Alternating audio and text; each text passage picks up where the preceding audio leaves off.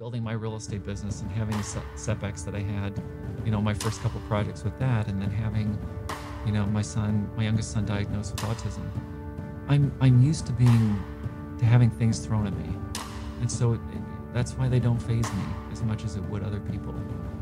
This is Michael Ring. I'm a cattle and crop farmer from Northern Illinois, and you're listening to the Vance Crowe Podcast. Welcome back to the podcast. I'm glad you're here. Today, we sit down with real estate investor and attorney Jarrad Holst.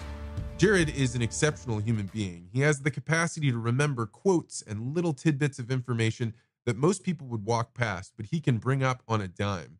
But even more than the business deals and his exceptional memory, Jarrad is a great connector of people. In fact, Jarrad introduced me to my business partner, Ben Anderson, and I know that many people in the city of St. Louis have had their lives completely changed by the introductions that Jarrad has done. This only happens because he has such a creative and different mind than most people. And I think when you're listening to this conversation, you're going to hear him have perspectives that are really different and insightful. Before we get to the interview, let me tell you a little bit about legacy interviews and how they've evolved over time. We sit in this studio here and record your loved one telling life stories, everything ranging from their childhood to their career, their marriage, parenting, and the legacy that they want to leave behind. We've been giving these as videos, and people love watching them with their loved ones and being able to share those stories. But now we've added the capacity to have those interviews turned into a transcript and bound in a leather bound book. This is a true treasure, and it really has created a new way to think about legacy interviews. So, if you're interested in having me sit down with your loved one, go to legacyinterviews.com to find out more. All right, without further ado, let's head to the interview with Jarrad Holst. Jarrad Holst, welcome to the podcast. Thank you. So, uh, just yesterday, there were bullets that were flying into the St. Louis um, courthouse. And uh, I see all the time you being the biggest supporter of St. Louis. So, when I was thinking, hey, I'm going to have Jarrad Holst on, I'm going to ask him, make the best case you can for a city that even its own courthouse is having bullets fly through from drive-bys and things. Well, how should I start? Um, the city is in the place that it's in because we've had decades and decades of people moving out of the city and into the county. And so as a result of that, you've had all this amazing infrastructure that was built up through the 1700s, 1800s, and early 1900s. And all that investment to hold that infrastructure up has gone away. So as a result of that, you had this void. So from 1950 to 2000, our population in the city of St. Louis went from a little over 700,000 to around 300,000. You know, it's an over 65% drop. It's absolutely crazy. When you have that kind of drop and you have that kind of di- divestment of both people and investment dollars in the city, um, you see a lot of things go to ruin. And I think when you look at that problem of our, our infrastructure being rebuilt, um, and when you look at the crime that's going on in the city with reference to you know these bullets, stray bullets, there wasn't. I, I read the story. Um, there wasn't really any target. It wasn't targeted towards towards the courts.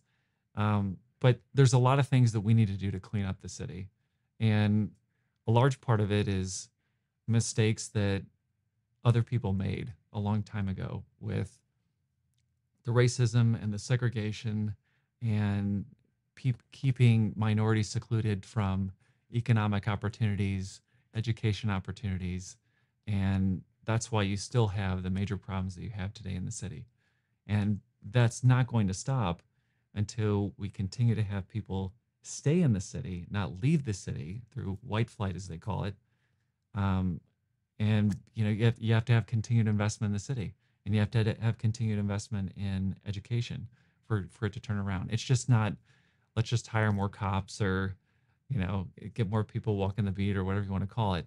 You know, the community has to come together through education, through investment to really turn it around. And that that takes getting the county involved. We can't have this Berlin Wall between us, which is we've had it, you know, since 18 the late 1870s when the county split off from the city. Um, that's not going to change until the two to come together. And if they do, I think you're going to see incredible synergies between the city and the county. I mean, without the city, the county has no culture whatsoever. You know, they don't have sports. You don't have the art museum. You don't have the symphony, the opera, the Muni, our parks, you know, our botanical garden, you know, all the architecture that we have in the city. You have no culture whatsoever. I mean, it's just a strip mall out in the county. The city is what brings us together. The city is how we are identified on a national and international stage.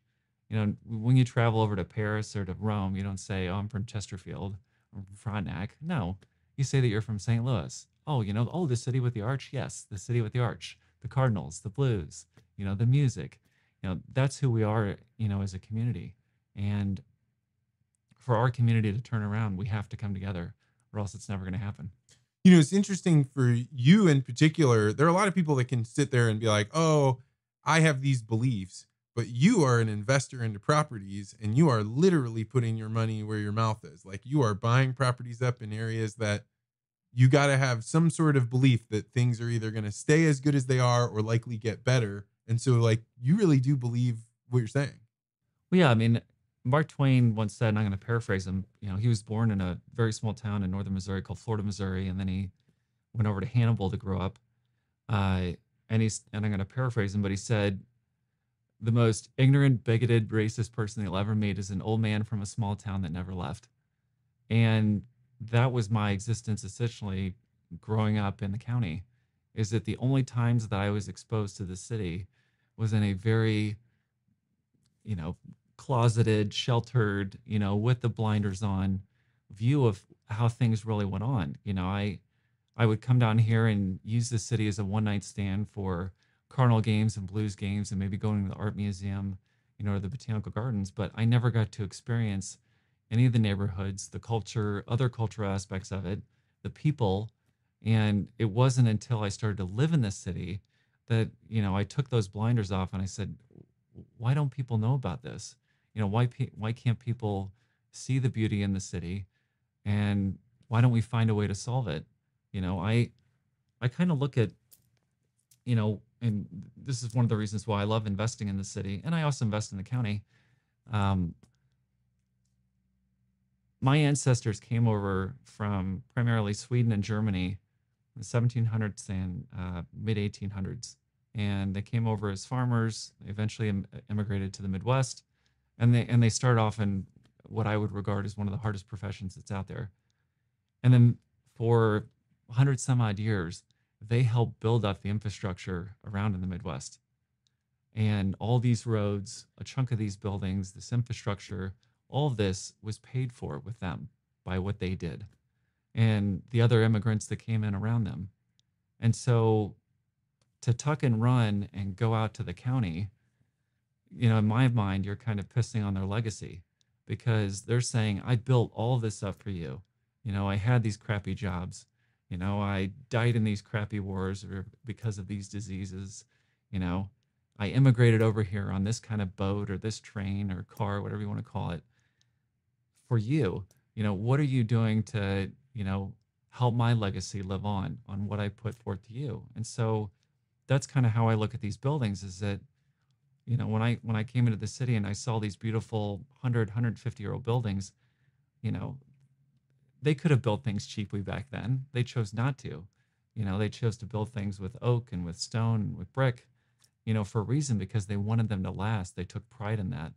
And so I kind of look at what I'm doing in the city as carrying on their legacy as a steward of these buildings to make sure that they last for another hundred years. One of my favorite uh, things to look into is Santa Fe Institute, and they do all this stuff on emergent properties. So, like, what happens if you push a bunch of people together and they did a bunch of work a few years ago on cities themselves. And one of the rules that they came up with is for every doubling of the population you have in a city, the um, a whole bunch of things go up by 15%. Your wealth goes up by 15%. The um, number of patents goes up by 15%. The speed with which people walk goes up by 15%. And so there's all these like funny things that happen through network effects. But like as I see a city in decay, I wonder like what would you have to do to s- slow that down, stop it, and reverse it? Because the benefits of people moving into a city come only when many, many, many other people move in. I mean, the doubling of a population is not an easy thing to do. Uh, I don't know if I would necessarily say that. I mean, well, number one, I mean, I I don't believe that. I believe the city was in decay. I believe that we're coming out of it. Um, when you look at the last 20 years, we've had billions of dollars of investment in the city. I mean, we have more cranes on the skyline in the city than we do in the county, and it's not even close. I mean, you can drive down Highway 40 and 44 right now, and you'll count eight to nine cranes. You know, I can look in the county right now, and you might count three. So, I mean, every time you see one of those cranes, you're seeing a significant investment go up. And what people don't understand about those kind of dollars going in is that a lot of these dollars are coming in from the coast. Investors and banks aren't in the business of losing money. You know, they're in they're in the business of making money. You know, not only for their themselves, but you know, for their other partners. And when they project out where the city is going, it's a lot farther along than what the local people here are looking at. And in terms of incentives to get the people to come here, you know, I mean, that's the Midwest in a nutshell. Is that this was, uh, you know, a barren place, you know, that you know was mainly you know farmland and you know open fields that the Native Americans occupied, you know, before the settlers got here, and so they had to incentivize people to come to this area. And so when you had the Louisiana Purchase, I believe it was in 1804, give or take, you know, we bought hundreds of thousands of you know acres off the French. They had to figure out a way to map it through Lewis and Clark, and then get people to come here. And so they did that by giving away free land, by building railroads, by you know putting in all this other infrastructure to make sure that you could get immigrants to come here and build it out. But you have to build the foundations first before you're going to get the population to come in. You know, it's kind of like the Gateway Arch. You know, Gateway Arch, you have millions of tourists that see it every year. We had to build it first in order to get the people to come. People aren't just going to come first and look at a river and go, "All right, this is nice."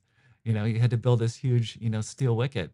Yeah, and that that uh, that was an audacious thing, right? It wasn't just like let's build something small. That you know, when you go look at all the other uh, proposals that they had for the the other, you know, when they were saying, "Hey, we want to celebrate St. Louis, let's put a national monument in here." You see all the proposals; they were so lame, and the one that they put in was so audacious that like people didn't even know, do we actually have the engineering skills to build this? So I take your point. Like you have to believe and have a vision way ahead of time Oh, yeah, and and th- this has been going on for a while. I mean, when you look at, you know, Flagler, you know, who is one of the partners of Rockefeller, who built a railroad through South Florida, you know, and built what is modern day Miami and Palm Beach and all these other places. You know, you look at what Walt Disney did, going to essentially a swampland in the middle of, you know, Orlando and buying up all the land and then building Walt Disney World, which you know turned Orlando into a small country town into a town of millions of people. So, yeah, I, I do believe in the adage from you know Field of Dreams: if you build it, they will come. They will. I mean, that's the way that America has worked since the beginning of time. You know, our founding is that we we built this idea of freedom and you know the ability to you know to think on your feet and be able to aspire to become whatever you want to become. And immigrants have followed that dream here. You know, and we've built a population to 330 million people in a very, very short period of time. But there is something interesting. So I've known you probably for about a decade, and your ability to tolerate risk is like very different, I think, than most people. Like uh, when I am around you, you look around and see potential everywhere. You see opportunity. You see like the the ways that things could be different. Do you think that there is a a risk in having? I, I don't know if it's a risk tolerance or I don't know. Like do you ever feel like your ideas about this could be wrong and that this could fail? Oh, I don't think that failure, failure, uh, excuse me, I don't think failure is an option. And, and there, to me, there's there's no such thing as failure. You have setbacks. America is full of setbacks. You know, I mean, I'll give you a perfect example of this. I went to go visit my German relatives, and I remember meeting with uh, one of my wife's uncles and I one of my favorite questions to ask foreigners is what's the difference between doing business in your country and doing business in our country? And he said, "Let me see your wallet." So I take out my wallet and he sets his, the credit cards on this side, And then he sets the cash that I have in my wallet over here. And he goes, This is the United States, pointing to the credit cards. This is Germany, pointing to the cash. And he goes, We're very risk adverse. We don't believe in taking on a lot of debt. Americans, on the other hand, will take all the risk under the sun. Sometimes will lose their butts, but you guys come up with a lot of things. And I look at what America has been able to accomplish since our founding. And I mean, hell, you could argue in the 20th century, almost every major technological innovation uh, was invented by someone that was born here, that was naturalized here. So there's there's nothing we can do. And in my opinion, there's there's no such thing as failure. I mean, that that doesn't when you know they, they say that Americans have what's called an explorer gene that's in them that other cultures don't have. And that's the ability to go to a land like the Midwest that has nothing around it and then build these metropolises, build these cities around it when nothing else existed in a very short period of time. There's, in my mind, there's no such thing as, as failure, you know? And so my optimism comes from that. My optimism comes from the fact that you, you can't focus on yesterday. If you dwell on yesterday, it'll eat you alive. Your focus needs to be on today and tomorrow, you know, and try to make the best for it. And, you know, I'm also a firm believer of, you know, leaving a legacy behind you, you know, trying to always make things better. You know, I, I don't want my my kids to look back on what I've done and said, oh, you know, things got rough for daddy in the city and he had to cut and run out to the county because it was safer for him. No, I want to actually not have to have my kids deal with that question and say, look, if this is a problem that they could face, why don't I answer it right now? You know, I mean, it's kind of like during the civil rights movement, you know, and being a white person and going, oh, well, let's continue to have black people drink from these water fountains over here or be segregated in these schools. Eventually, you have to have someone that says, enough is enough. I'm tired of this. I'm going to try to make it, uh, make, you know, make a difference you have to be, I guess, an outlier in some respects to be able to think that way. But our country was founded on that optimism, and I, I firmly believe that. And that's why I don't really look at it as taking risk. You know, I, I, I think through it a lot more than other people do. I mean, I'm not looking at things in, you know, one year, two year increments. I'm looking five to 10 years down the road. I mean, I, I think a problem that people have is you know they look at life as checkers and not chess and they don't understand that it's a lot more complicated. There's a lot more moves on the table you know a lot more different patterns to pick up on you know you, you can't just simplify it. it it doesn't work that way. How'd you learn to see things as chess and not checkers? Uh you know in many respects that's kind of a farmer mentality and so uh you know my my father grew up on a farm over in Collinsville. My uh, aunt and uncle are farmers in a small town in northern Illinois called Barry, Illinois. Um, and I I grew up going to my uncle's farm all the time. You know, being around livestock, um, being around the heavy machinery, and seeing their line of thinking. They, you know, my my uncle lost thousands of pigs one season to disease, but I never saw him fret over it. You know, he lost, you know, acres and acres of crops to drought. But you don't fret over it because there's certain things you can control, there's certain things you can't control. And so I I think that goes to the long-term thinking is that, you know, that land has always provided for my uncle's family and has has never, you know, every now and then you'll have hiccups, you know, here and there, but the key thing is you stick with it. You don't just give up when something becomes a little difficult because once again, look at the farmers that came before my uncle and that toughed it out and had to deal with, you know, the Dust Bowl and all the, and the depression and all these other things that came before them. So I think to deal with those things is minuscule. And I think if you once again focus on things long term, then any kind of risk that you're looking at up front is kind of minuscule. One time we were at a dinner party, and uh, I remember turning to you, and I had just been reading, I think, uh, David Goggins' book, and he in that book talks a lot about the voice of resistance, or maybe it's Stephen Prescott you know this this voice that at least I have in my mind that's like uh you it's uh, time to go work out. And the voice is like you don't have to you go on back to bed. And I turned to you and I was like Jarrad you know do you have a name for this voice? And you're like I don't ha- I don't have this voice. Do you, do you still think that?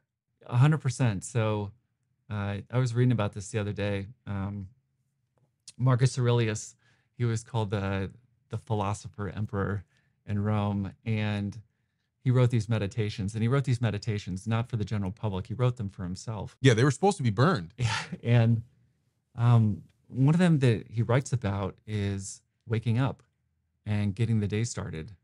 And what you know, and I'm paraphrasing this, but he's saying, "Look, I, I'm a human being.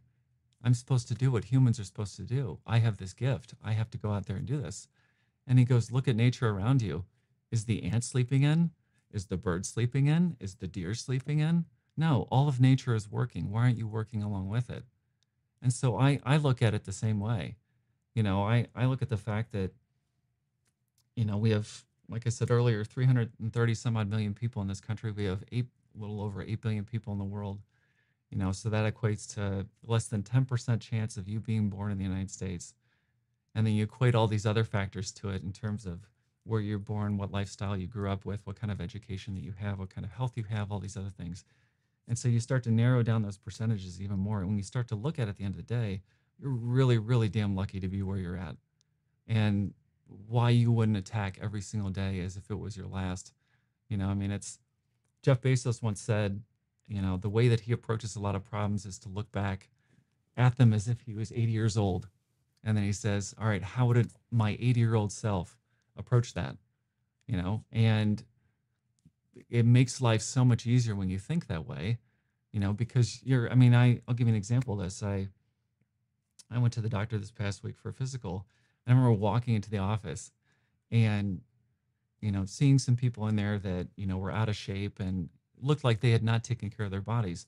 It's an incredible reminder to me of just saying, go get it. What these people are, they're not telling it to you, you know, overtly, but maybe subliminally they'll tell, they're telling you, get off your ass, go out there, go get it, leave nothing behind. And, you know, my, my grandma on my dad's side, who lived to the age of 90, she had a, a great line that she told me one time. I remember looking at her schedule and this was an incredible woman. I, I was very, very inspired by her. She, uh, you know, was one of the first graduates of um, SIU Carbondale, I believe, you know, and this was back in the 1930s, was raised champion cattle, um, but then had all these horrific incidents happen to her. You know, her first husband, uh, Bill Whitty, died on St. Patrick's Day in 1945 um, as a result of mortar fire on a beach you know, uh, fighting in the Pacific. And so she was a widow with two kids. And then prior to meeting my grandfather, who also served in the Pacific, um, you know, she was getting help around the house with her father. And there was a farming accident right in front of her where her father was killed. And she just had an incredible strength to her um, that I was deeply inspired by. And I remember looking at her schedule one day, and this is the lady that, you know, had a, a driveway going up to her house that she would shovel, you know, the snow off of it up until her mid 80s. You know, she had a like her lawn was several acres and she would mow it. You know, even in the hot sun, she would still mow it. And yeah, I, her schedule was crazy. She had all this stuff that she was doing all the time. And she said, I want to make sure that when I die, my body is worn out, that I've, I've left it all there. You know, and so that's my mentality is that every day I work it to its fullest extent because I want to make sure that when that time does come, that I can walk away knowing that I left it all out there, that it's worn out. I can't use it anymore. And I think that's the way to do it. To me, I think the hardest moments in my life happen in any given day or any given week are when I don't know what to do next. Is when I'm like sitting there being like, all right, what should I prioritize or what is the direction I go in? do you have this uh, how do how do you manage figuring out what you're going to do next I, I always have that in my mind uh, you know life is an algorithm in many respects it's a recipe and so if there are things that you want to accomplish and the way that things make sense to me is i make analogies for them and i compare it to something simpler so the first time i had i was reading about algorithms i had no idea what they meant but then when somebody exp- uh, said in an analogy that they were related to like baking a cake and how you have to follow all these things succinctly. And then if you deviate from any of them, then you can't have a cake at the end of it. And so I look at that in terms of anything that I want to do in my life. There's a certain recipe that you have to follow. And there's and there, everything is going on at different stages. You know, so if you want to get into, you know, uh, at a certain weight or certain shape or whatever. Okay. Well, you're not going to be able to do that in one day. You know, that's going to be over a series of days and weeks and months and possibly years. But you know that every single day as you're working on that recipe, you're getting closer to a completion on it. And when I'm working on my buildings, it's very similar to that. The algorithm of building is literally the same thing every single time. And I'll run it through it really, really fast. You do demo, you do framing, you do plumbing, you then do HVAC, then electric. You then have a framing, or you do fire blocking and foam. Um, then you have installation. Then you do drywall. After your screw inspection, then you do mudding and taping. Then you do painting. Then you do your finish work, and then you set all your fixtures, and you're done. I mean, it's it's the same thing every time. You don't deviate from it. So I'm surrounded by a lot of things in my life that have very, very similar patterns, very, very similar algorithms to them, where all I do is I recognize it and then I know exactly when to plug in at different times and just to keep that going. And I I love the variation too because it's never the same thing. I can always jump onto this recipe or jump onto that one or this one, and it, it's always something new for me. So I, I never get bored by it. Yeah, and you have some level of creativity that comes out in in many other ways. Fashion is a big one for you. hmm I love fashion. Tell me about that. I'm very big on you should. Uh, there's a really interesting thing in Japanese culture, and I don't recall the name of it, but from the janitor all the way to the C level executive that's running a multi billion dollar company, the focus in their culture is to be the best at whatever they do. And they show respect to one another, you know, with that.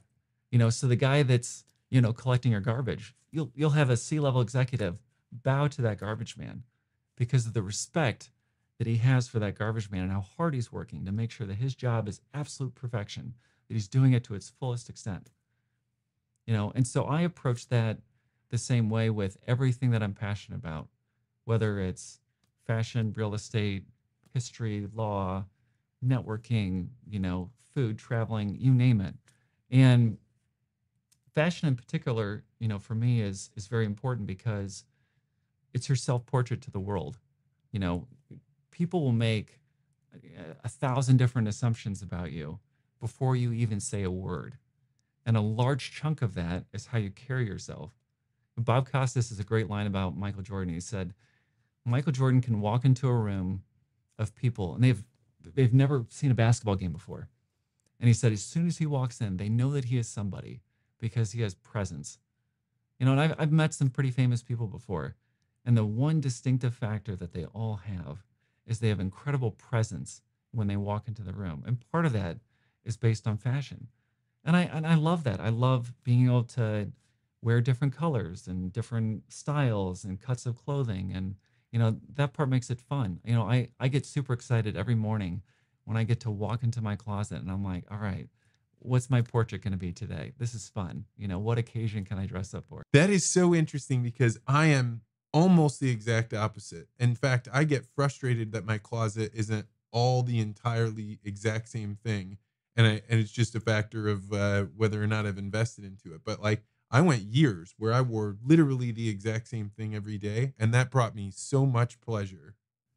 You know, it the hardest thing in my opinion to ever get in this life is an unsolicited compliment from someone that doesn't know you.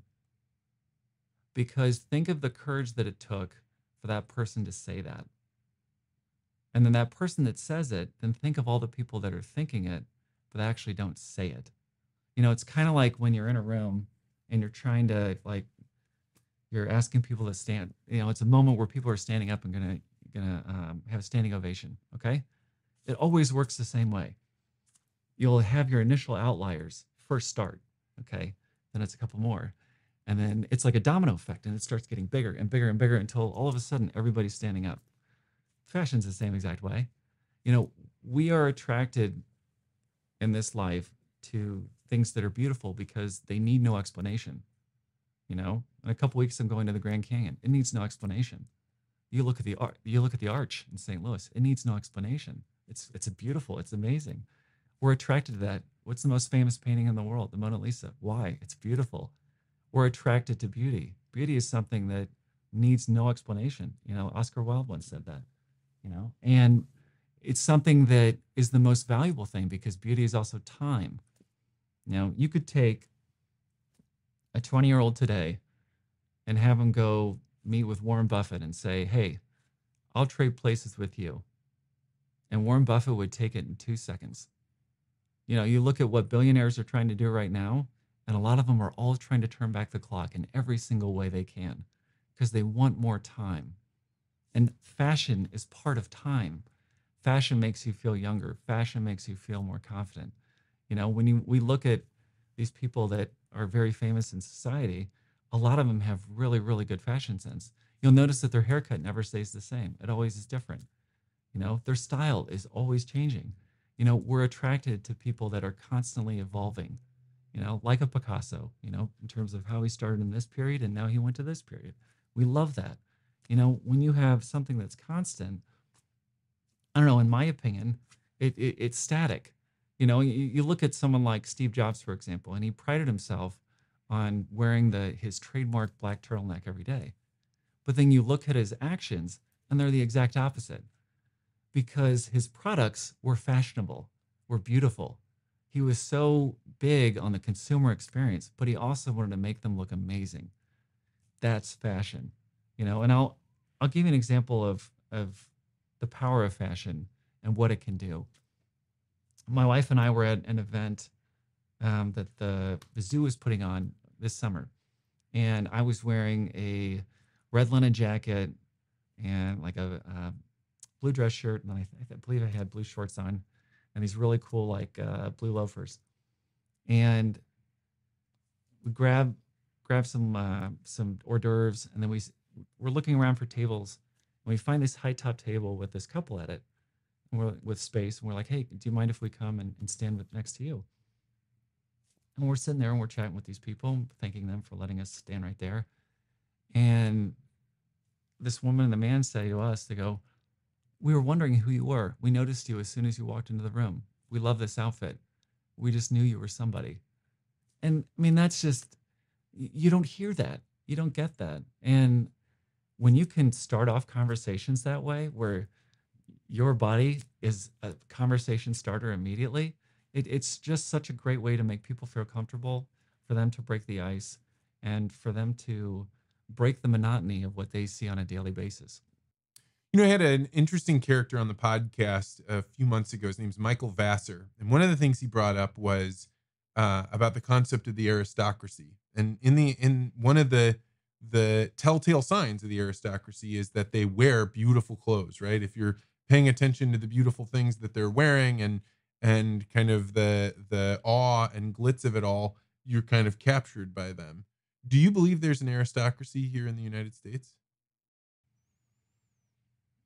Uh, aristocracy in terms of classes? Yeah, probably class class distinction. Uh, I think you have it, but I also think you don't. You know, I because you look at the people that make a mark, and they're the ones that thumb their noses at it. Like, you know, a great example would be like, uh, you know, Jean Michel Basquiat. So I mean, he's regarded as probably the most famous black painter of all time. You know, his paintings sell for tens and tens of millions of dollars.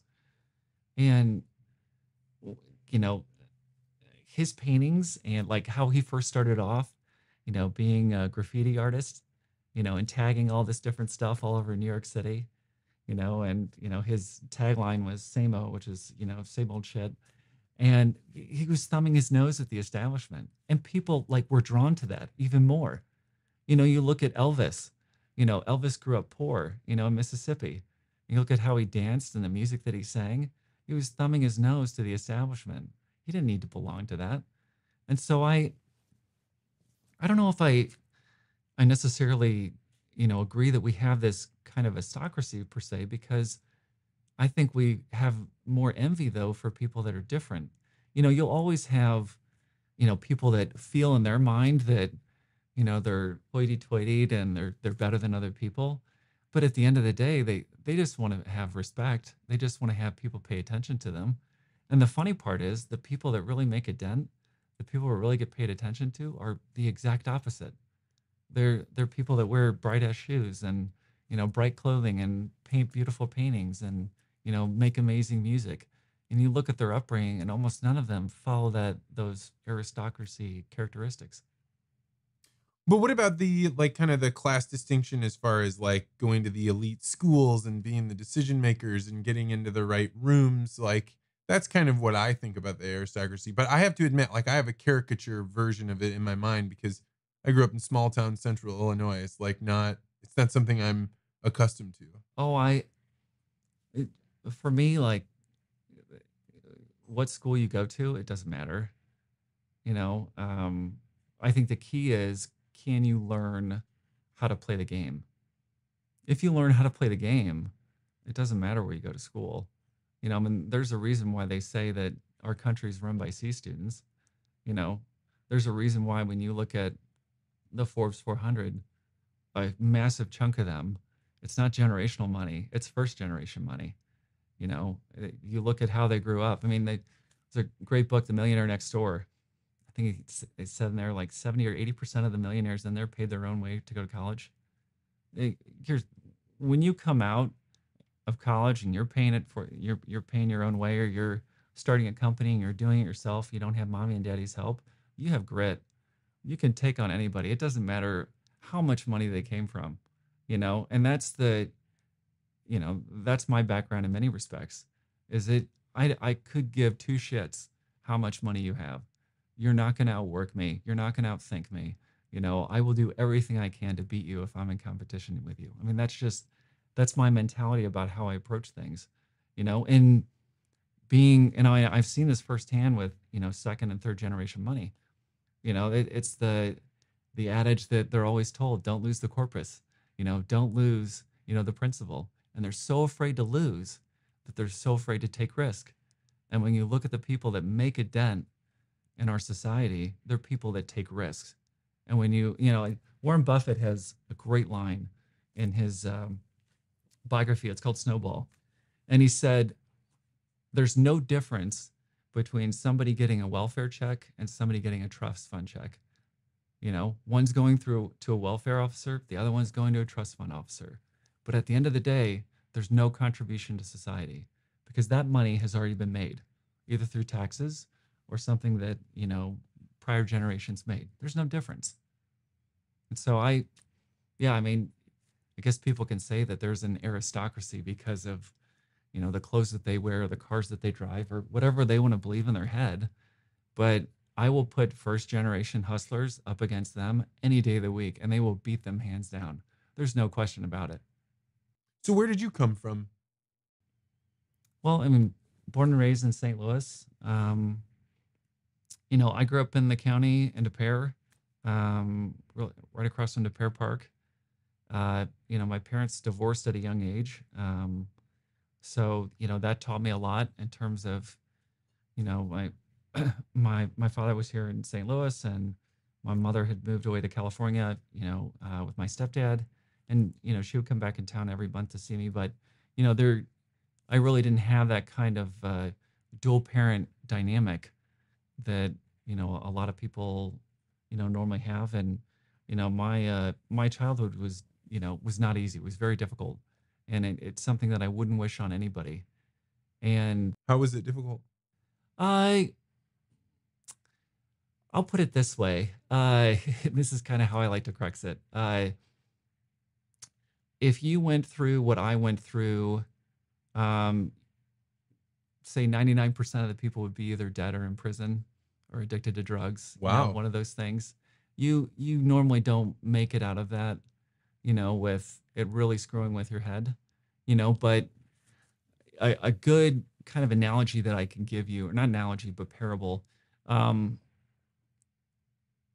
let's say that you have an alcoholic father and they have two sons the strange thing is that you'll have one son become an alcoholic and the other one abstain from it for the rest of their life. And that's literally how it works. You'll have an extreme situation that people are growing up in, and then you'll have the siblings, and you'll think, and, and uh, actually, not even extreme situation. I mean, this is even in wealth situations. I've seen this where you've got wealthy parents that provide everything to their kids under the sun. And then it's like, where do the chips fall? And you would think, I've provided them with all these benefits. I've provided them with the safety net. I've provided them with these jobs, everything. And you would think, oh, they're going to take off. They're going to kill it. They're going to have all this motivation to go get the world.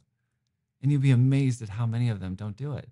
They just don't have the motivation. They get into drugs, they get into alcohol, they get go down these, you know, other paths. And then you have that one son or that one daughter that grows up in that that takes off, you know, and does even better than what her parents did. And so I, you know, I think that my situation was very similar to that. You know, it was a, a situation of extremes, and you had two paths of which you could take. You could either take this path you could take that path. There was no middle ground. There was no way that you could keep it safe. You know, and so to go back to your earlier question, um, why am I not afraid of risk? Marcus Aurelius has a great line. He says, Death smiles at us all. All a man can do is smile back. What am I afraid of? What are you going to do to me that hasn't already been done to me? I mean, you're, you're not. I mean, it just, it's, that's why I don't get fazed by much. I really don't. I mean, it's really, really hard. I mean, I, my, my wife Nicole talks with me about it sometimes and she'll, you know, tell me these things that are happening at work or with family or, or whatever. Or, you know, I see it happen in other people and, you know, it, it might look like that I lack empathy or I don't care about it. And it's actually the exact opposite. I care deeply about it, but I compartmentalize it and I say, that's pretty difficult what you're going through right there, but it doesn't compare. You know, and because of that, you'll be able to get through this. Because of that, you'll be fine. Because of that, there's hope, there's optimism. You know, there's no risk, you know, there's something different. So, you know, growing up, you know, that Sigmund Freud always talks about the importance of, you know, being able to understand a person, you know, by understanding their childhood, you know, and I, I think in many respects that's me as well, you know, and that because I grew up that way, that gave me incredible determination, you know, to, and I was diagnosed with ADHD at a very young age, and that was very difficult to harness that power, so to speak. Um, but you know, once I figured that out, and once did they medicate you? No, and I refused. I refused it. You know, I, I don't know. I, and I'm glad. I, I'm glad they never did. You know, I I think that that would have changed who I was and how I thought.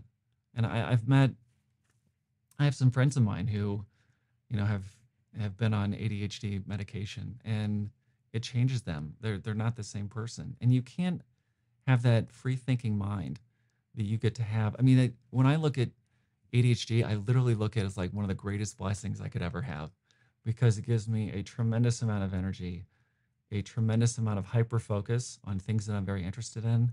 I mean, I can memorize things like Rain Man if I'm really interested in it, and then I can regurgitate it to you like that. My wife like gets on me about this all the time. She's like, "Don't ever take Jarrad to a trivia contest because he's gonna blow you all away," you know. But I mean, there there are things that I'm interested in. If I like it, then I pick up on it. Yeah, the more that I've learned about ADHD, like Carl Jung talks about how you can't force yourself to be curious about something. You either are or you aren't. And it seems like ADHD allows you to, if you can harness it, to turn that way up. And the things you're curious about, just really buckle down and and go towards. But it also, uh, you don't have the the affectation that a lot of like maybe normies have when they're like, oh, I started this book, I better finish it, right? Like, yeah, you, you just kind of you know gravitate you know towards what you're interested in. But you know, going back to you know your your initial question of you know how I grew up. Um, so I I did something which I think every St. Louisan should St. Louisan should do, which is I left St. Louis, and that goes back to you know what I was talking about with Mark Twain, you know, being you know the most bigoted, racist you know person he's ever met is an old man from a small town that never left. I think to gain a better understanding of how great this city is, is you have to leave it, and you have to explore the rest of the country, and I lived on the East Coast. I worked at a couple of different law firms in DC. Uh, went to undergrad at Virginia Tech. Prior to that, I went to um, University, excuse me, University of Alabama at Tuscaloosa. You know, before transferring to Virginia Tech, and then uh, went to law school in the South, and then spent a couple summers working at a law firm in Pittsburgh.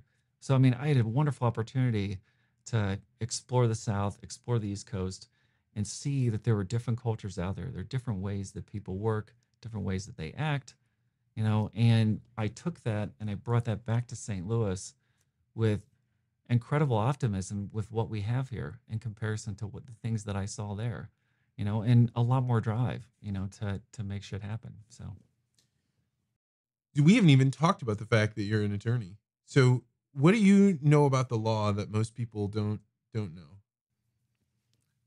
I think that the most interesting thing about a law is a joke that Jerry Seinfeld once said, which he said, and I'm paraphrasing it here, but he said, uh, "We all play in the, this game called life, but only the lawyers know the rules." And being a lawyer is something that always fascinated me since I was a little kid. And I remember a friend of mine in law school said something to me, and he said, "Think about how many kids said when they were little." you know, I want to be a lawyer, I want to be a doctor, I want to be a basketball player, baseball player. And then think of the percentage of them that actually accomplished it. And I was one of those kids. When I was little, I always wanted to be a lawyer. And one of the things that I love about the law is that you can take on it, it's a David versus Goliath thing.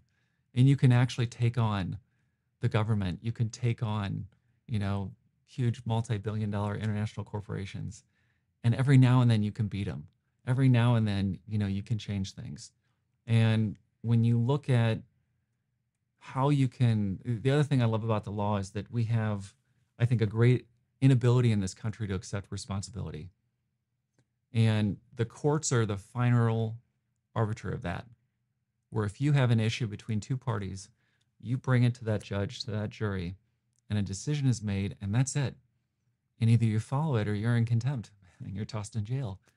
You know, and I love that finality. There's very, very few things in this life that have finality, you know, other than taxes, death, and a court order, I would say. Um, but that's one of the things that I, I've always loved the law, and it it shapes who we are today, you know, as a country, and it's something that you know I I love doing. I love being able to, you know, have people approach me with problems and being able to solve them. And you know, I I'm always amazed, you know, when people approach me to, you know, and I'm a real estate lawyer, but you know, I'll I'll review transactions for people and I'll see how they're getting screwed over in a deal. And I'll say, you know, X, Y, and Z is happening. You know, this is it from a business standpoint, you know, with my real estate development background. This is how this could affect you from, you know, a legal standpoint. You know, here are your options. You decide. You know, and I, I love being able to share those perspectives you know, with people, you know, that come to me with their real estate. I mean, in full disclosure, you helped me out. You know, we retained you as an attorney, helped me in a in a spot that I didn't know what to do, and helped on many different levels, not just like financial and real estate, but like, hey, this is how you should think about the relationship things that are going to come from this. Very, very helpful to me. Change change the trajectory of my business, likely my life. So when you practice law, you're not doing investments. How do you balance, or you're not doing your um, real estate, right? But like, how do you balance these two things? You're a partner in a firm, right? Mm-hmm.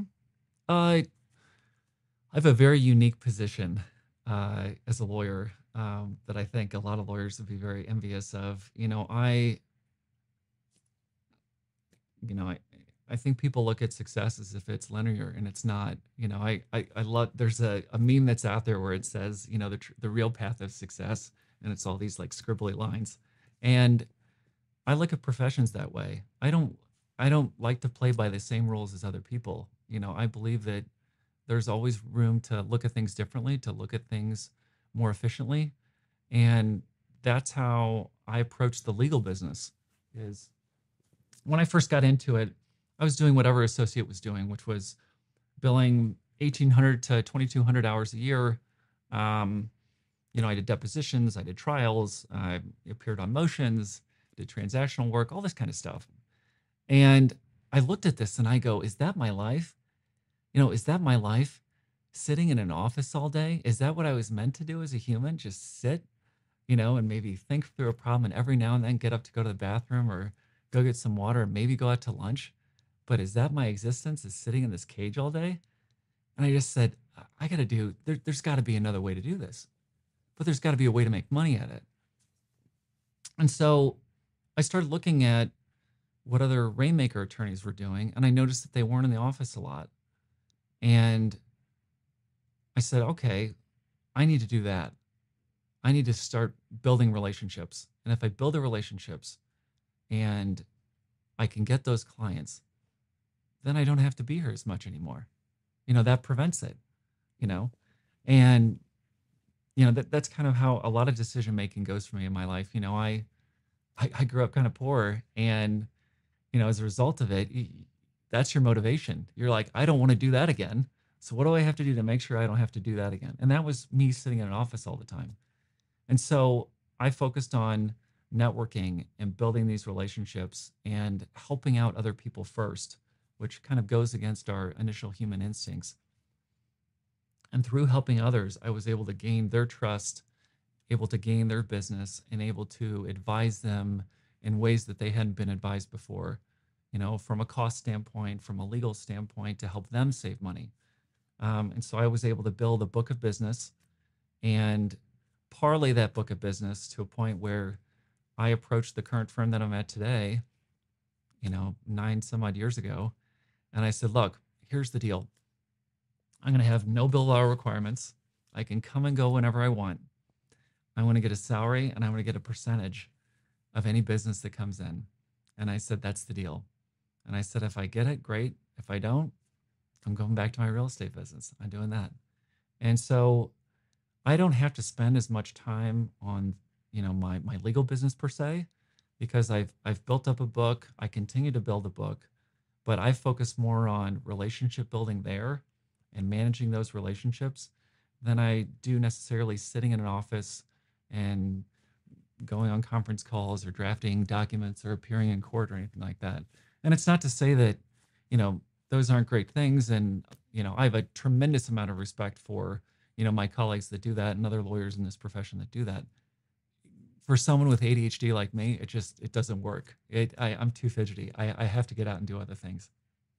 Yeah. And, uh, there's something truly remarkable about the way you bring people together. I mean, like my business partner, Ben Anderson, is we're only business partners because you brought him around some events and we became friends talk about like how you think about networking and bringing people together because you you have a particular skill at it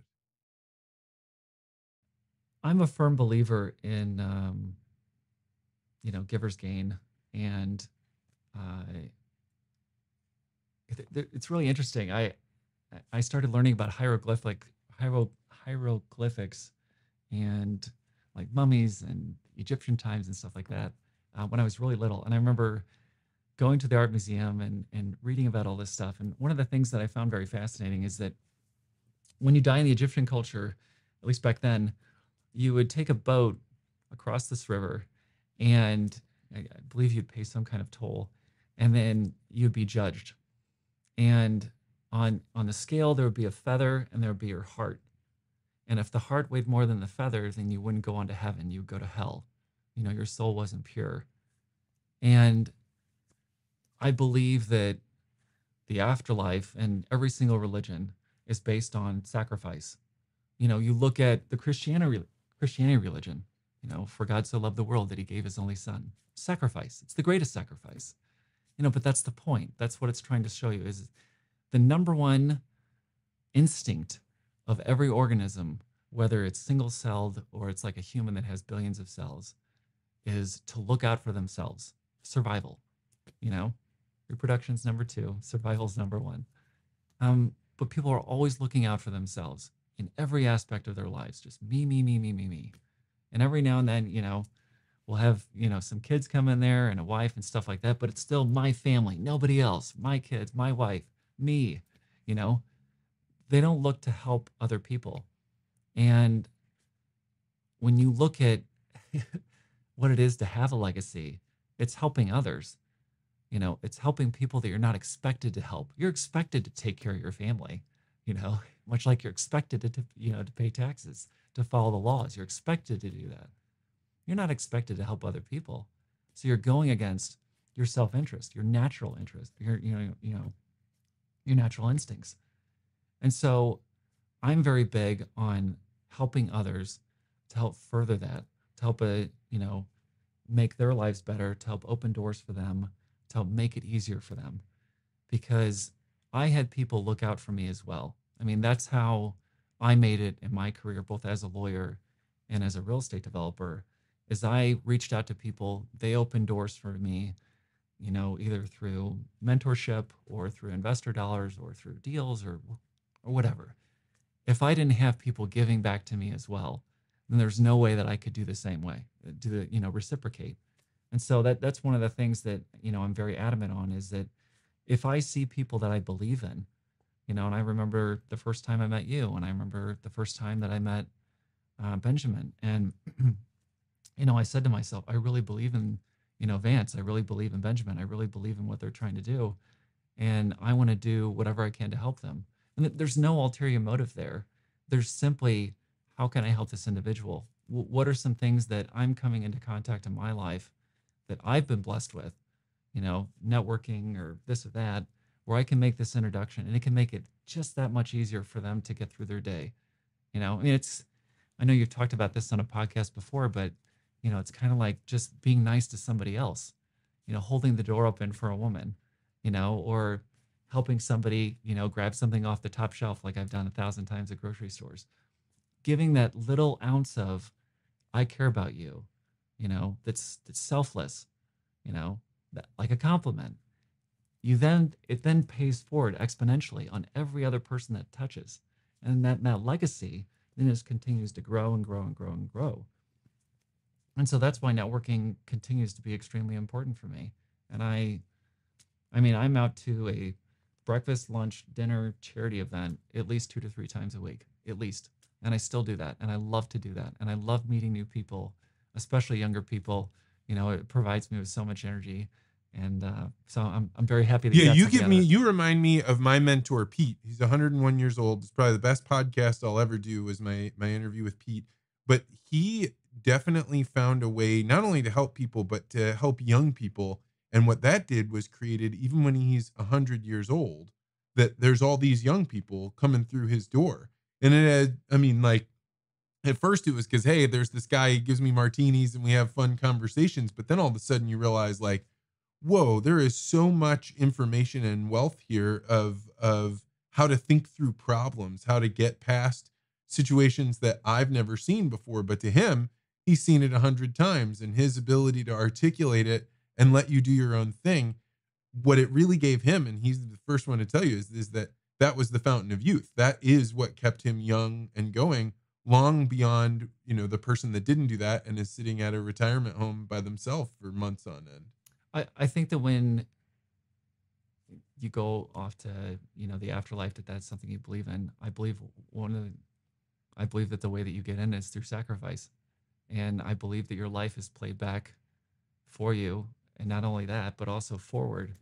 And, you know, that person upstairs shows you all the different people that you impacted. And you might think that it was something really small. You might think, oh, that was just one lunch. That was just one dinner. That was just one phone call or one email or whatever. But you have no idea what spark it lit in them. And then all these things fostered as a result of it. All these good things fostered as a result of it. And so I I I will never stop doing that. I love to do it, you know. And I I kid you not, I have three to five people reach out to me every single month through email, social media, text, phone calls, whatever, you know, asking me about networking or you know real estate development or whatever. And I always meet with them. I I will always take whatever time they need. I will always answer all of their questions. I'm an open book for them. Anytime I still have guys reach back out to me, you know text me and they'll say, Hey, I got my first deal and I'm doing this, or Hey, can you take a look at this property with me, or whatever. I'm more than happy to do it. I will always set aside time to do that because I have people do the same thing for me, you know, and that's that's how humanity carries forward. That's how innovation carries forward. Is that we have to continue to do that. Speaking of all these events, you know, you uh, you invite me to all kinds of things, and I probably only go to one percent of them, and uh, it's because it is actually really effort for me to go do something. Like like going on a trip is like that that's not something that's um it, it doesn't do it for me. Or going out, out to dinner is very very difficult to get me to go out to dinner. But you describe it as not being hard for you. It's something you really enjoy doing. Tell me about that i mean that's that's life. That's life out there. You know you, you have to go out and you have to experience it and think of how how less fulfilling your life would be if you didn't take those trips and experience those things, or you didn't go to that certain restaurant and try that certain type of food or wine, or have that opportunity to interact with those people, you have no idea how your life can turn on a dime based on an experience that's about to happen. And so I look at every one of those moments as an experience that could change my life or that could change somebody else's life. And maybe I'm supposed to be there in that right moment to be a part of it. And I, I love to do it. I absolutely love to do it. I embrace it every time. I mean, like, I have a company dinner later on tonight, and I, I get stoked about it every single time I do one of these. You know, at the end of December every year, we're on now our seventh annual guys dinner that we do. And I get together 20 to actually it's like 18 to 22 guys and I stick them all in a in a private room at 801 Chop House and I bring my boombox and we play music and we have all this wine on the table. And the amazing thing about it is I guarantee you that 99% of the time when people have a meal like that, they all sit down immediately. For the first hour, hour and a half, nobody sits down. Everybody walks around the room and they talk with one another. And all the people that I invite, I make sure that they are friendly, they're outgoing, you know, I have a strict no asshole policy. You know, if word gets back to me that somebody was being a jerk to somebody else, they're not invited back again.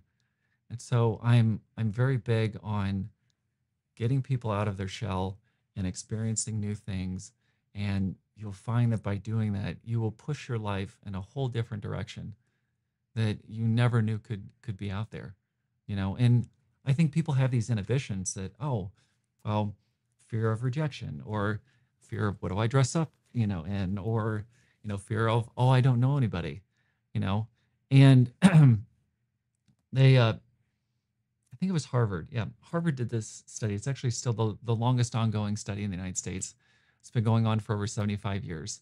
And they followed over 700 guys from the city of Boston from all these different socioeconomic backgrounds. And they were trying to figure out what are the keys to happiness. And they figured them out. It's two things it's networking, social relationships, and not sweating the small stuff. And those two go hand in hand. Not sweating the small stuff. Hey, I get to go to an event tonight. So what? Wear whatever you want. You may not know anybody. Yeah, but you might meet meet somebody that would change, you know, change your life. You know, relationships. You know, I, I saw. I do think we are just oriented slightly differently because, I, you know, I traveled for the first, I don't know, 15 years of my adult life, like all over the world. I get invited to go give talks. I get to go out like, but when I am home, I don't want to be anywhere else. And it, and like it actually became when I was young, that was not that way. And I embraced the uh, wanting to be home in just a very different way. I, I I see it's very refreshing for me to hear your point of view on like, hey, these are the types of meetings that can change your life. Hell, that that's how I met Ben, and I I asked Ben, hey, can I hire you to drive me somewhere? And you know, fast forward a few years later, we're running a business together and my whole life is different. So I get that. But I am just not oriented that way. But I, I think I used to be. And now I would, now I see like, uh, it took me a long, long time to get my children. And now I want to be with them. And like, or, or, uh, I spent a lot of time not reading when uh, because I was out and I was meeting people and just sucking in as many things as I could. And now the thing I want to be doing is pushing my book club further forward, just you know, four pages at a time or something. Oh no, I I'm, I'm a firm believer that you know to each his own, and it's not for everybody. But you know, when I say going out, it's just not me. You know, I mean, I I'm constantly taking the kids out of the house to go to this place, to go to that place, to go on trips. You know, I mean, that's when my wife asked me what I want for my birthday and Christmas, which obviously happened in December. Um, the only thing I want her to do is say yes to going on trips. That's literally it. That's all I want. That's pretty good. You know, and I and I love taking her along with me.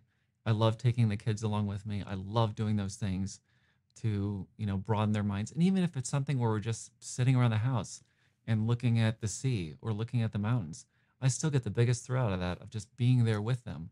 So, yeah, I can totally understand, you know, being at peace with oneself and you know the comfort of being around you know one's home or one's family or you know all those things but humans all need human interaction they have to you know and every study under the sun has shown that people that have pets versus not have pets live longer people that are with another person versus you know, living alone, the people that are with somebody else live longer. You know, we thrive off of human interaction with one another. And the more connections that we have with one another, you know, the happier that we are. And that's what this study was trying to show was it's it is that human interaction. It is that, you know, the other part of the study showed, you know, not sweating the you know, not sweating the small stuff. You know, don't let petty differences get you upset. You know, and I think people are afraid of that sometimes with, you know, getting into, you know, relationships with people is that they're afraid of, you know, what if this relationship doesn't work out? Or what if, you know, we come to loggerheads over this particular political issue or this particular business issue or that or whatever. You know, if it happens, it happens. You know, relationships run their course. That's fine. Put your line in the water and go go, try to catch another fish. Yeah, and one of the best things about conflict is like that's actually where you uh find new ground, right? Like if you're if you're not in conflict, it's not like you can't have friendships without conflict, but it really is like those times when you and your business partner hit a conflict that you like discover something new. Oh, I didn't know we could think of it this way or or what, whatever that is. I think many people are afraid of conflict in ways that if they were more open to it, they would uh, ex- they would expand themselves. Well, I agree with that 100%. You know, I, I think that relationships are tested not when times are good, but when times are bad, you know, or when you have setbacks. You know, that's when you really see someone's real reaction. You know, I remember I, uh, I had a building that we had just finished up on in Tower Grove. I was super excited about it, and I was uh, working on it with uh, my partner Bob.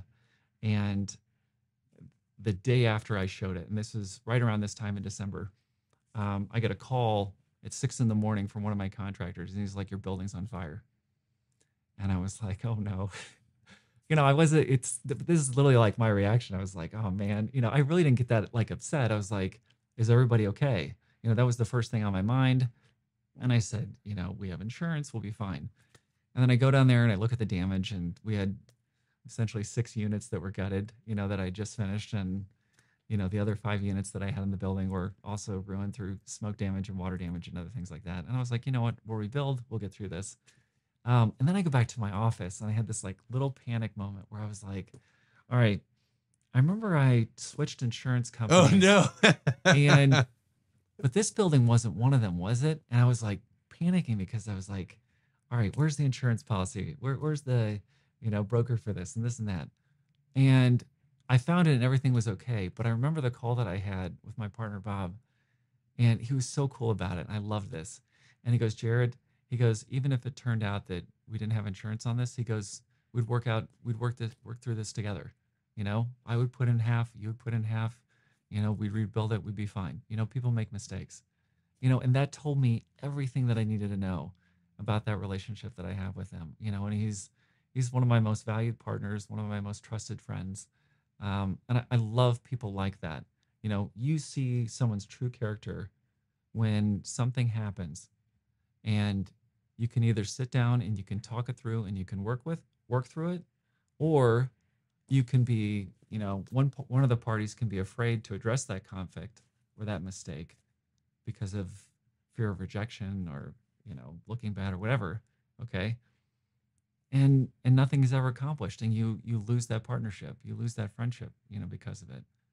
And you know in my mind you know i i don't i, I was watching this great line the other day in uh the show yellowstone and forgot the guy's character but uh, he's a real tough cowboy on there. My wife loves him, and uh, he said, "Don't think about yesterday. You can't change it. Don't dwell on it." He goes, "Focus on today. Focus on tomorrow. That's it." He goes, "But I've seen more people's lives ruined by dwelling on yesterday, and you can't. What's done been done. What, what's been done has been done. You know, you can't unring a bell. You know, the key thing is." Let's move forward. And how do we move forward? Yeah, I've I've been around. I don't remember exactly where I heard it, but it, essentially, like the thing that keeps people that um, from being happy is the inability to to to grieve and be able to get past uh, things where they think they've been wronged. And like that's that's an interesting uh uh challenge that people face sometimes. Like i mean it, it the, one of my favorite scenes from a movie is in fight club and brad pitt's driving this car and he's going really fast and it's at nighttime and he's starting to it's raining out kind of like today and he's starting to cross over the center line. And he's going really fast in this oncoming traffic. And Ed Norton's in the back seat and he's freaking out. And he's like, We're going to die. And da da da da. And Brad Pitt keeps reminding him, he says, You need to learn to let go. There's certain things in this life you can't control. You need to learn to let go. And he's like, When you learn to let go, then you're free. And that's that's how my mind works. I mean, I truly have a free spirit in all sense, in all those senses, because I've learned to let go of stuff. I really don't let things get to me for a long period of time. I move on. You know, I put that in the background and I just go towards that and I move on. And you have to be able to do that or else it'll eat you alive. Have you ever been heartbroken? Um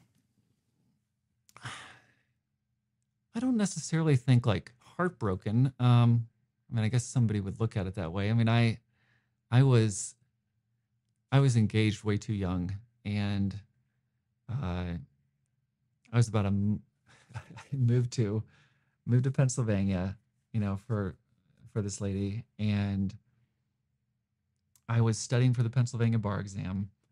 I was I think 3 4 weeks away from taking the bar exam and she called me up over the phone and called it off and we were like a, a month and a half away from getting married.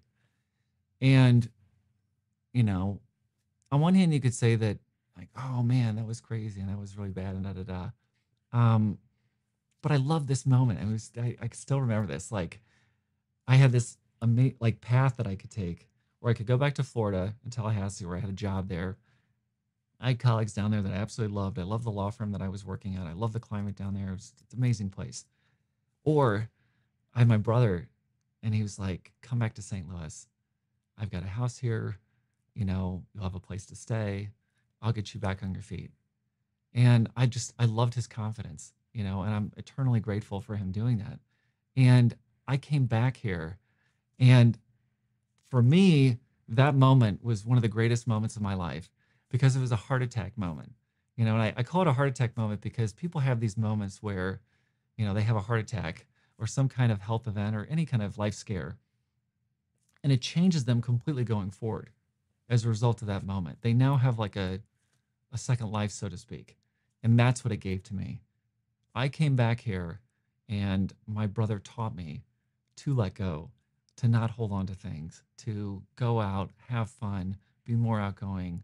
You know, he exposed me to all these different things and it totally opened up my world. You know, I never really thought about it, but the I'm trying to think of the heart attack moments that I've had, and one that sticks out in my mind was when uh, uh, I was talking with the doctor, and he was like, "Hey, looking at these numbers here, you may not have children," and that was like the first time it had ever been presented to me as like I'd always thought like ah, you want to try and avoid having kids, you know, and then you're like, okay, I want to have them. Okay, why isn't this working?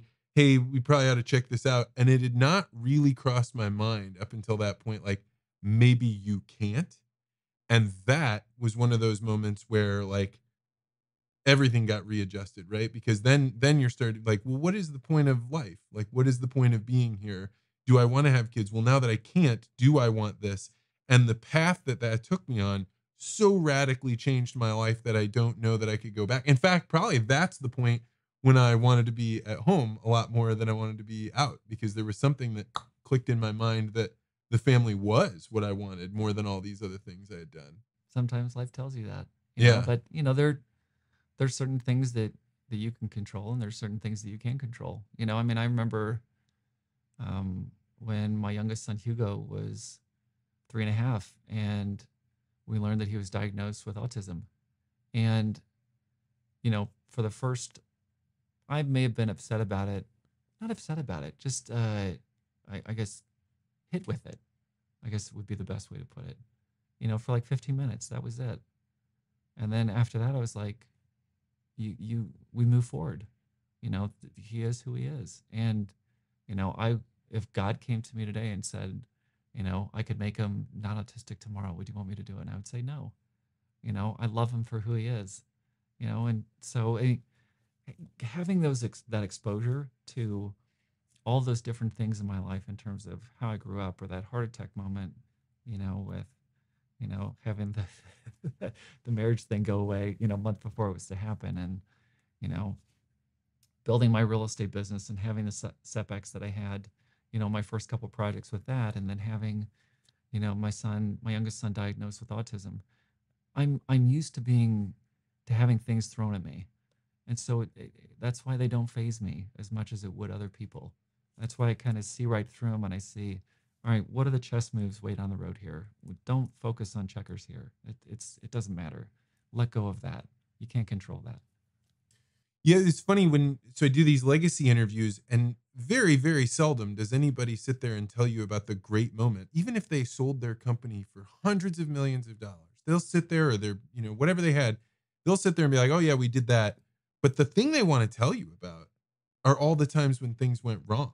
Like, because those are actually the moments that that are like the most formative it's just that when you're experiencing them uh, you know you're at least you know my internal perspective is like how do I get the over this? Oh no, it's very easy to catastrophize and to stretch out like this problem, you know, expanding out into the future and and not really recognizing how much can change even even in a in a week, in a year, in a in a decade. So uh, I read an amazing book, and I I think, in my opinion, it's probably the best book that an entrepreneur has ever done. And it's called Shoe Dog, and it's by Phil Knight. And uh, Phil Knight was one of the co-founders of Nike, and the amazing thing about this book, what I love, is how it ends. It ends when Nike goes public. Everybody knows Nike after that. You know, Just Do It, Michael Jordan, Tiger Woods, all that stuff. They know Nike then, but you don't know what's behind the curtain. You know, Jeff Bezos once said that I'm a 10 year overnight success. Everyone sees you in front of the curtain. They don't see how the sausage is made behind it you know? And so that's why you know successful people or just individuals in general want to share that because the public knows this. The public knows the front. The public knows you know chris rock once said that when you go and meet somebody you're meeting their agent. You're not meeting the real person that's that's a lot of people. You know you're meeting their title. I'm ceo of this. I'm the president of this. I'm the owner of this. You're meeting their title. You're meeting their representative. But who is the real person? That's what made that. That's what made that person become that percentage is because and, of that. And when you think about the stories that are going to help your kids or your grandkids the most, eh, they're always the one where it's like, oh, and this is when I realized I had an alcohol problem and I had to deal with it and it wasn't going to be easy or I did this, you know, this thing that I that I look back on and I wish it wasn't me. And but that's therein lies where all the really valuable information is for how to navigate through problems in the future. It's not the successes, it's the failures. Um, from anyone that has passed on in my life or is currently in my life, the things that I've always remembered from them have always been the lessons they taught me, the stories that they taught me that had lessons intertwined in them. Um, and those are things that I repeat constantly and I think about constantly. Um, and lessons aren't you know most lessons aren't happy moments you know they're teaching moments you know and so i i think those are very very important to share you know with your kids you know i'm constantly telling my kids you know that you know don't take success for granted. And it takes a while to put these buildings together and daddy works really hard and this is what we have to do. Um, and not only just showing them it or not only saying it to them but also showing them it. You know that's one of the fun things about you know my profession as a developer is that I'm not in a, a necessarily a, a, you know I, am in a physical business per se where I can go to them and I can say this is my building. This is what I did today you know and then 20 years from now they can go by and go that was my father's building you know this is what he did today and I I love that and any kind of lessons that they can glean from that I like that too. So you mentioned at the beginning about how a lot of times the people that are successful went through really hard life you have the ability to offer your sons a very easy life, which is probably kind of the natural thing. I want them to have good schools and I want them to be able to be in all these sporting events or whatever it is that you're doing for your kids. How do you balance that against the need, particularly I think for boys, to need pressure and to need to have trouble around them in order to make them strong? I think that comes from instilling a work ethic in them at a very, very young age and teaching them not to take things for granted, um, exposing them to different things. So, one of the things that I love about living in the city um, a, common question that I get from people that do not live in the city, and it's it's a question where pe- somebody is slighting you, you know, when they ask it, you know, and they'll say, you know, what are the schools like, or what's the crime like, and you know, sometimes my wife is by me, sometimes she's not, and I'm kind of thinking, you know me, I, I have a doctorate. Like, do you know what percentage of people in this country have that? Like, I'm a successful business person. Don't you think that I can live wherever I want to live? I think the other question should be, why do I choose to live here when I have all the means to live wherever I want? That should be the question. And that the answer to that question is, I want to expose my kids to what life is really like. I do not want to shelter them behind some white picket fence where it's all the people of one race, you know, going to this pristine school where everything's perfect. That's not reality. I want to show them reality. And when I can drive my son around the city, and I'll make comments and I'll be like, hey, look at that broken down building. You know, that, that's his terminology on how he uses it. I want him to see that. That that's authenticity. I want him to be in a school where it's 50% black and white. I want him to see that. And I think by exposing him to more authentic experiences, that will help shape him to become someone that is more empathetic to people coming from different situations, but also understanding that you have to work really hard to come out of those broken homes per se and to be able to, you know, live in, you know, these beautiful homes. You have to do a lot to make that happen. And you you do not get that viewpoint in a sheltered lifestyle. You don't get it. And do I understand it? I 100% get it. I do. You know, I, I, I joke sometimes that, you know, when we're out on our porch, you know, in Lafayette Square, that, you know, I can hear firecrackers going off, you know, in the summertime.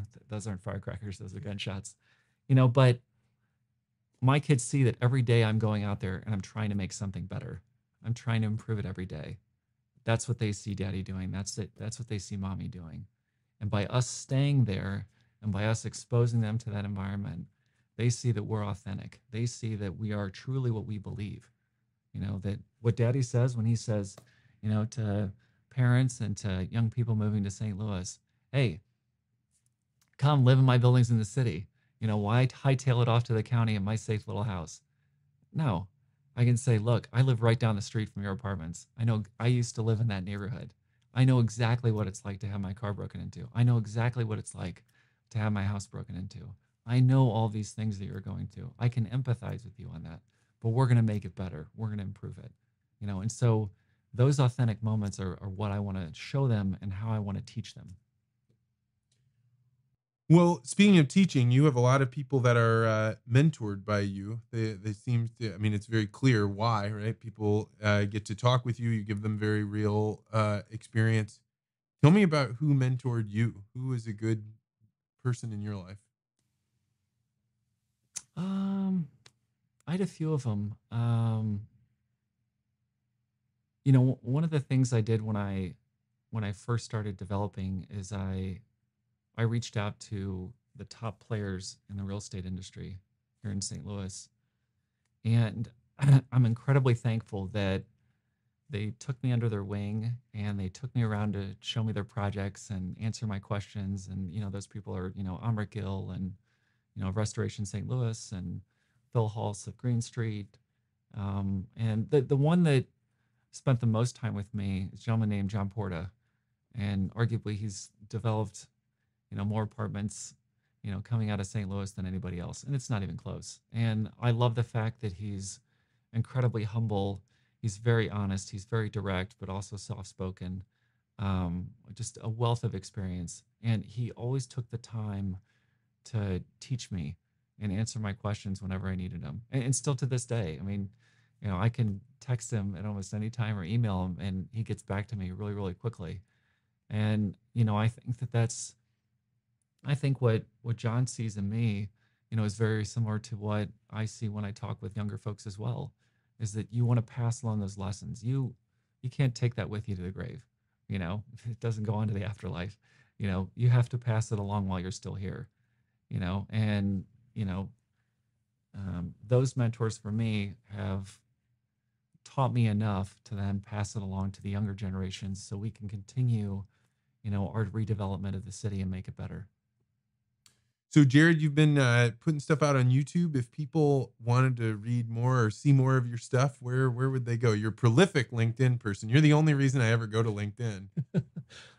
I post a lot more on LinkedIn. Uh, my colleagues that work with me, you know, Mashal and and many others, you know, help put it together. They do an amazing job. You know, I I wish I I posted as much, you know, through social media on those platforms, you know, versus LinkedIn. Um, but uh, so when I was little, I couldn't pronounce my name correctly, you know, Jarrad, and so I called myself JYAY And so when I was looking for, you know, moniker to come up with, and I said, you know what, it's short, you know, the domain name is still out there, you know, let's call it JYAY So J is a really cool platform. Um, you know, Mashal and some other folks go around to my buildings and we talk about what we do in real estate development. I talk about general real estate, you know, subjects that are affecting our everyday lives. And it's it's a fun way also to give back, to teach people visually about this business. And you know, I've I've been a little slow on it, you know, over the last year, but I, I plan on ramping it up a little more, you know, in the coming years. And I, I really want to get it going. Well, I hope you do, man. I uh, I say this from the bottom of my heart. It's weird to have a mentor that's your age, but you have definitely mentored me. You've been incredibly helpful. You've changed the trajectory not only of my business life, but you've given my wife great advice. And and uh, so I'm so glad to have you here in St. Louis. And uh, while I don't see your same vision, I I find myself uh, being way more open to it because of the the fact that you put your money where the mouth is, and I'm I'm really interested in in uh, yeah cheering you on, man. Thank you for having me on the podcast. I really appreciate it, and I appreciate your friendship.